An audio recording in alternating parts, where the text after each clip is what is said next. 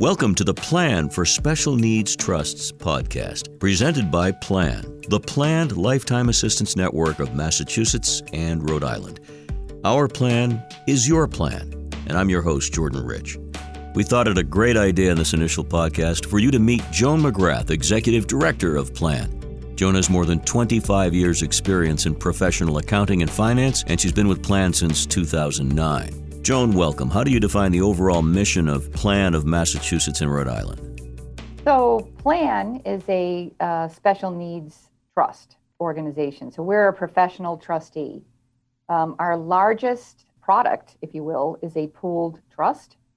Plan itself is a 501c3 nonprofit where we proudly serve people with disabilities, lifelong or related to illness, injury, or age. And we preserve assets, protect benefits, and allow the person to um, have a quality life. It's a real mission of public service, isn't it? Yes, yeah. And it's something that people don't think about.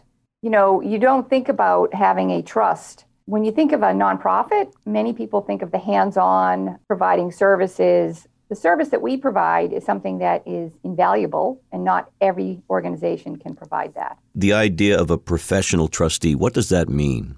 So, a professional trustee is uh, an organization that would work in a way to protect the person with a disability. Um, so, in the case of plan, we work with that person to take the funds that are set aside for them and invest that money, protect that money.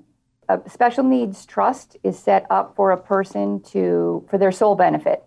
So it is to protect them, to protect their access to public benefits. If someone has access to public benefits, that allows them to um, receive treatment that they may not have been able to afford on their own.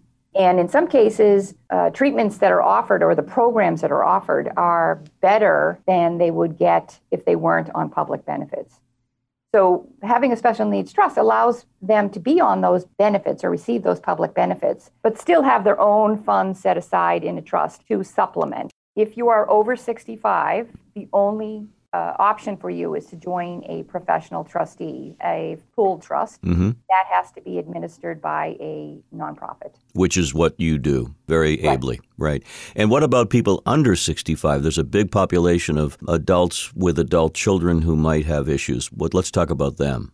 Right. So if you are a person that's under 65 and you're an adult, you're over 22, you're no longer in the school system, um, you're receiving public benefits or you're not receiving public benefits, but you're expecting that you will in the future take advantage of that. It's important to have a special needs trust set up so that the money that you inherit or that you receive from a settlement can be put into that trust for your benefit. And to have a professional trustee, sometimes it's court appointed, sometimes the courts believe that you should have a professional trustee in place, but um, you don't want to have your sibling be in charge of your money. You don't ha- want to go and ask your sibling or your parent who's mm. setting up the trust doesn't want that relationship to be impacted. So they set up a professional trustee. And as a professional trustee, um, you're expected to provide timely processing of disbursement requests. You're expected to know the rules of whatever the benefit is that the person is on. It could be SSI, Medicaid, uh, Section 8 case. There's just a number of benefits um, that people could be on. And you need to know the rules so that you don't make a disbursement that would negatively impact that person. You need to file trust accountings annually, tax reporting letters, and uh, prepare tax returns. All of those are required by a trustee, professional or not. That's a lot to ask of someone mm. else to do. There's a lot of um, annual accountings, and there's uh, communication with Medicaid that needs to happen. If the person is going to be, you know, they, they're recertified or when they pass what happens to the money then if it's a if it's a first party trust and the person has a payback which they will if it's a first party trust it's their own money medicaid will come looking for that money. So you need to be able to give them the documents that they're asking for in order to settle out the trust. Bottom line, plan takes a lot of this worry away because you've got a team in place, both the legal team and we'll talk about the social worker team as well, but that's important for people to remember. There are a lot of responsibilities, but a lot of those are taken care of by plan. They're taken care of by plan.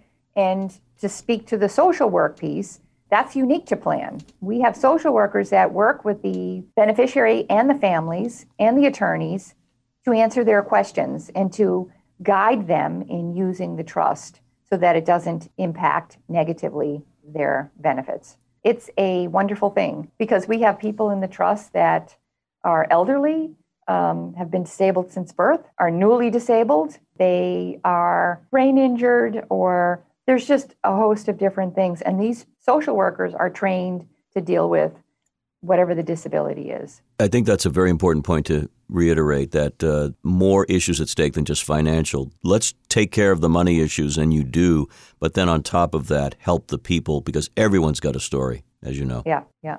What about the history of this organization? Because you're celebrating an anniversary of sorts. Uh, very excited about that. But back up a little bit and tell us how it got started. So, in the late 1960s, a group of parents got together. Were looking for ways to advocate for their children with disabilities. A big concern for them was what was going to happen to that child when the parent was gone. And many, many parents to this day that I speak with, that is their biggest concern. Who is going to take care of their child when they're gone? So um, these parents got together and they put together, they worked to um, put together an organization called MARC Trust. And uh, in 1971, we were incorporated and we've been in place ever since. We've changed our name in 1987. I think the name changed to Plan of Massachusetts. In 2000, we added Rhode Island. So, Plan of Massachusetts and Rhode Island uh, serves people with disabilities in both Massachusetts and Rhode Island, and we are the largest in New England. Happy golden anniversary then. Thank you. Yes. Yeah. 50 years is quite an accomplishment. So let's get back to uh, the question at hand. You know, why someone out there who's perhaps lost at sea and doesn't know where to turn, why they would find an answer at plan and how. Let's focus on those people. So if the person is over 65 and they are now looking at having to go into a nursing home or have someone come into their home and, and um, take care of them, there's sort of that rush at this point now. They don't know what to do. Um, and because plan is available and is actually the only option for somebody over 65, the money that's transferred into plan is not subject to a five year look back, as many other things are. Special needs trust is not, pooled special needs trust is not. Um, so they can put the money in and know that it can be set aside for their sole benefit. It can be used to supplement whatever they don't receive from Medicaid. If you're under 65, you want to make sure you have the a special needs trust in place so that an aunt or an uncle or a grandparent does their will and they can actually put in place that the money is transferred into this special needs trust for the grandchild or the child or the nephew the niece, so that um, in that case, that would be a non Medicaid payback trust. It would be a third party trust. And that is the ideal situation. That, that's really what people should be doing. They should be planning in advance to put the money into the trust that's considered third party.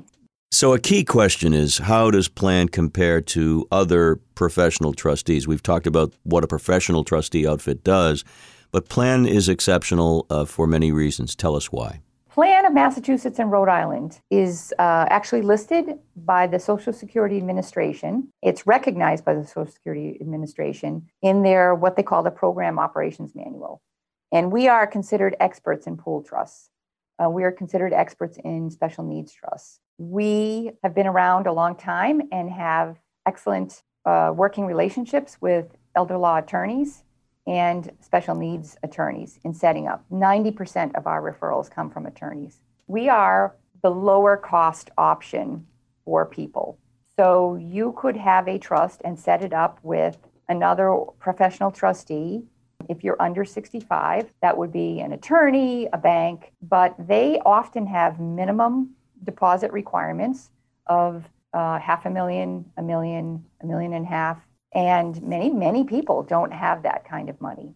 They also charge fees that are a lot higher than what we charge.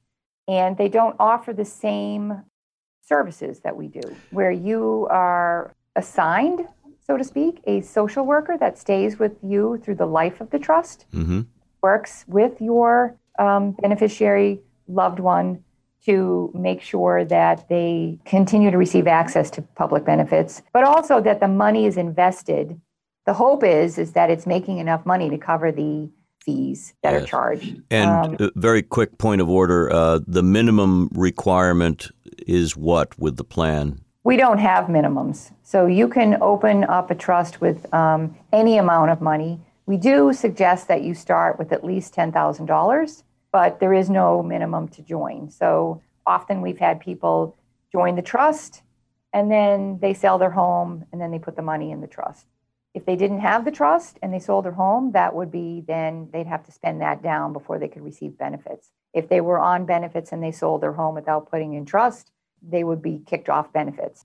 There's a lot to consider. What clients suggest in testimonials that are uh, out there is that it's a holistic approach they often know that they uh, once they initiate this, they don't have to worry and be concerned about all the things you mentioned.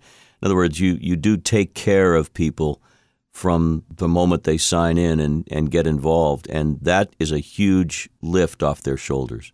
Absolutely. So that that's our mission is to work with the family, the beneficiary, to make sure that they have a quality life. It's a it's a way to help that person. It's it's not something that people think about right away, but it is something that allows people to sleep at night, knowing mm. that your child or your loved one is going to be cared for, that you yourself are going to receive the benefits that you need and that all that you worked for throughout your life is is there for your benefit. And before we wrap up here, let's talk about communication with clients and, and soon to be clients and the importance of that how critical it is for you to respond, and I know you do, you and your team, to questions. And there's no such thing as a silly question. You want to comment on that? Exactly right. We do not charge for calls. We do not charge for questions. You can call as many, many times as you need, and we are happy to answer your question. If we can't answer your question, we reach out to someone that can. We give referrals to, if you don't have an attorney, we can give you the name of several attorneys in your area that we have worked with. But again, there is no silly question. We know how difficult this is. It's not only is it your loved one, yourself, but it's your money. And you want to make the right decision, knowing you're working with a nonprofit that has been around for 50 years. Um, we have 750 beneficiaries and we have 60 million in assets under management. We have had beneficiaries for many, many years with us, and we work and establish those relationships so that we are supporting that person. Well, Joan, thank you for being so forthcoming and for everything you and your team do to help people. We appreciate it. Well, thank you, Jordan, very much. I appreciate the opportunity to speak about Plan. I hope it, it, it's beneficial to people out there listening. We want to thank you for listening to the Plan for Special Needs Trusts podcast. Presented by Plan, the Planned Lifetime Assistance Network of Massachusetts and Rhode Island. Plan is a 501c3 nonprofit company where the goal for every one of its clients is always to preserve assets, protect benefits, and live well. For more, visit www.planofma-ri.org. We invite you to subscribe, download, rate, and review this podcast, and thank you for sharing it with others. Our plan is your plan.